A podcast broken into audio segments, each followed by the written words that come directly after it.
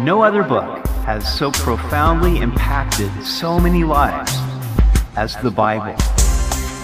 Welcome back to Simply the Bible, the Through the Bible teaching program of Pastor Daryl Zachman of Calvary Chapel, Treasure Valley.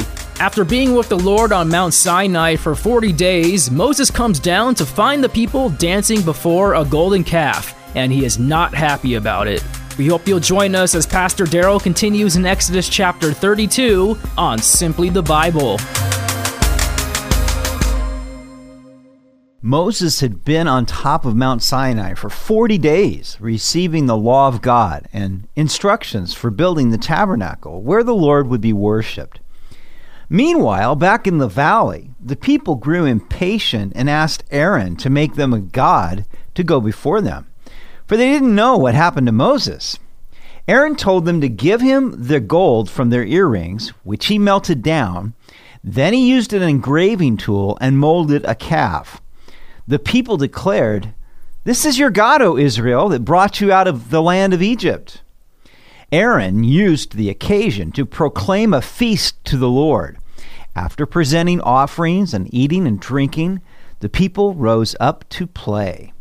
The Lord told Moses what was going on below and was ready to destroy the people, but Moses interceded and turned the Lord's wrath away. Then he went down the mountain carrying the two stone tablets written with the finger of God. We pick it up in Exodus chapter thirty-two, verse nineteen. So it was, as soon as he came near the camp, that he saw the calf and the dancing. So Moses' anger became hot, and he cast the tablets out of his hands and broke them at the foot of the mountain. Then he took the calf which they had made, burned it in the fire, and ground it to powder. And he scattered it on the water and made the children of Israel drink it.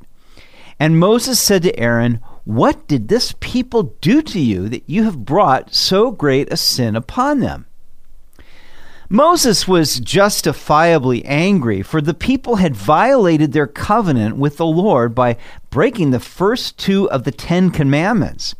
He threw the stone tablets down and broke them to signify that they had broken the covenant.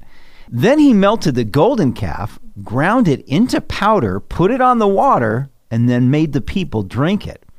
This was to prove that it was no God at all, and to punish them for their grievous sin. The gold they had worshipped would now be completely eliminated. Before meeting with the Lord, Moses had left his older brother Aaron in charge, so he holds him accountable for what happened.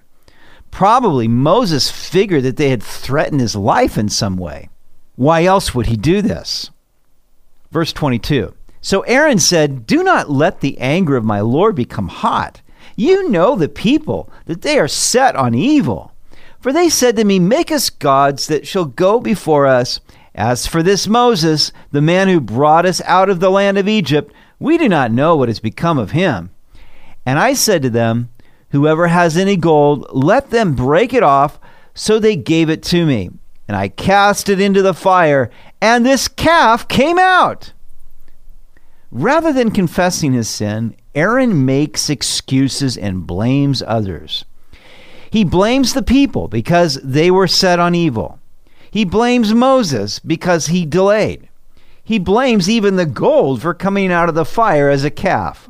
Now that was an outright lie, for Aaron had used an engraving tool to fashion the gold. Now when Moses saw that the people were unrestrained, for Aaron had not restrained them, to their shame among their enemies, then Moses stood in the entrance of the camp and said, "Whoever is on the Lord's side, come to me." And all the sons of Levi gathered themselves together to him. And he said to them, "Thus says the Lord God of Israel, let every man put his sword on his side and go in and out from entrance to entrance throughout the camp. And let every man kill his brother, every man his companion, every man his neighbor." So the sons of Levi did according to the word of Moses, and about three thousand men of the people fell that day. Then Moses said, "Consecrate yourselves today to the Lord, that he may bestow on you a blessing this day, For every man has opposed his son and his brother. The people were unrestrained to their shame. The Hebrew word for unrestrained can also be translated naked. Their immoral actions had made them a laughingstock to their enemies. So Moses drew a line in the sand, as it were, to divide those who were with the Lord from those who were idolaters. The Levites gathered themselves to Moses. Moses told each man to gird himself with his sword and go throughout the camp executing the judgment of God by putting to death the idolaters. They were to show no partiality. You see, a deadly cancer had formed in the body, and radical surgery was required to keep the nation alive. Moses knew that if he didn't destroy the cancer, then God would destroy the nation. The Levites did as they were told, and three thousand men fell that day. Considering that there were about six hundred thousand fighting men, this was only one half of one percent.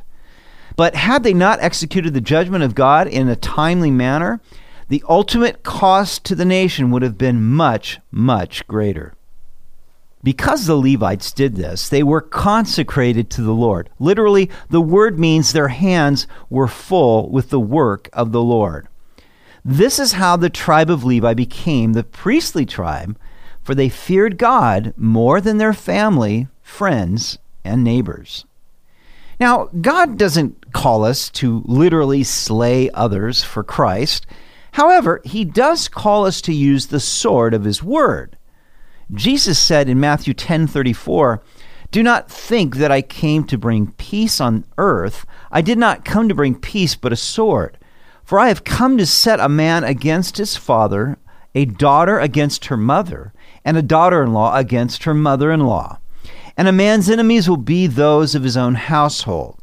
He who loves father or mother more than me is not worthy of me, and he who loves son or daughter more than me is not worthy of me." You see, the Lord expects our loyalty to him to be stronger than our family ties.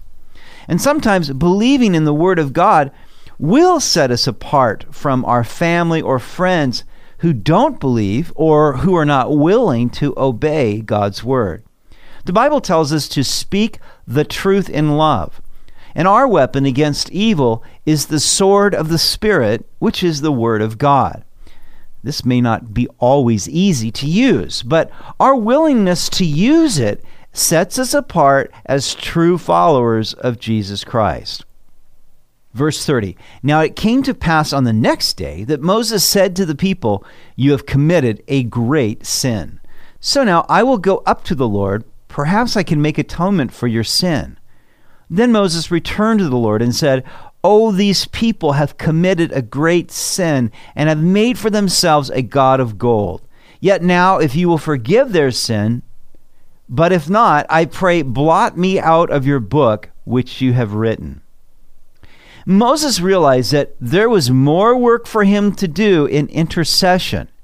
Moses had succeeded in holding back the hand of the Lord from destroying his people, but he knew that there was more intercessory work to be done before the Lord would forgive them and reconcile them back to himself. The word atonement in the Old Testament means covering.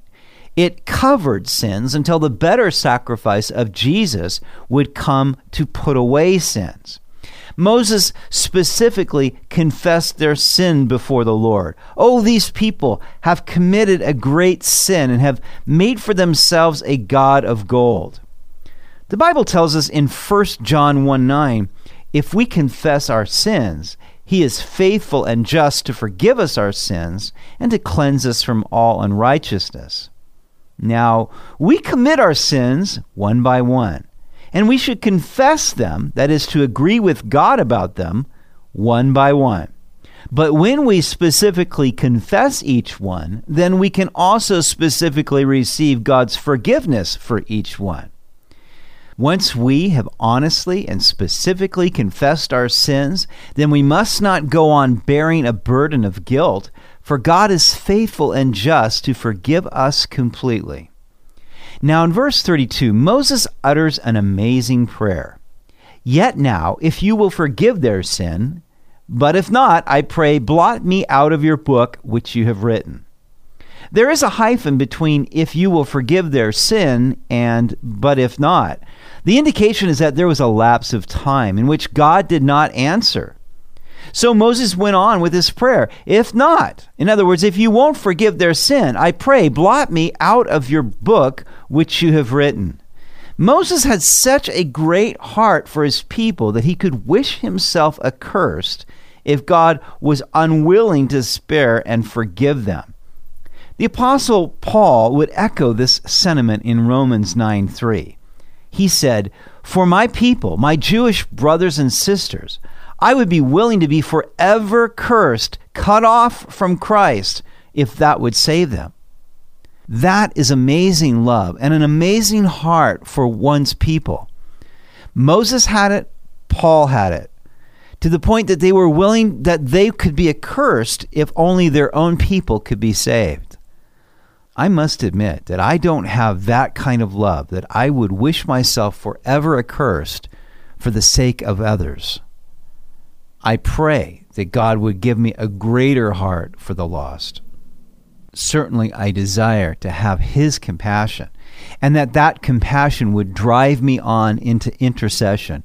If nothing else, we see that Moses' heart for intercession was the deciding factor in turning God's wrath away from His people and saving them and reconciling them to Himself. Intercession is extremely important.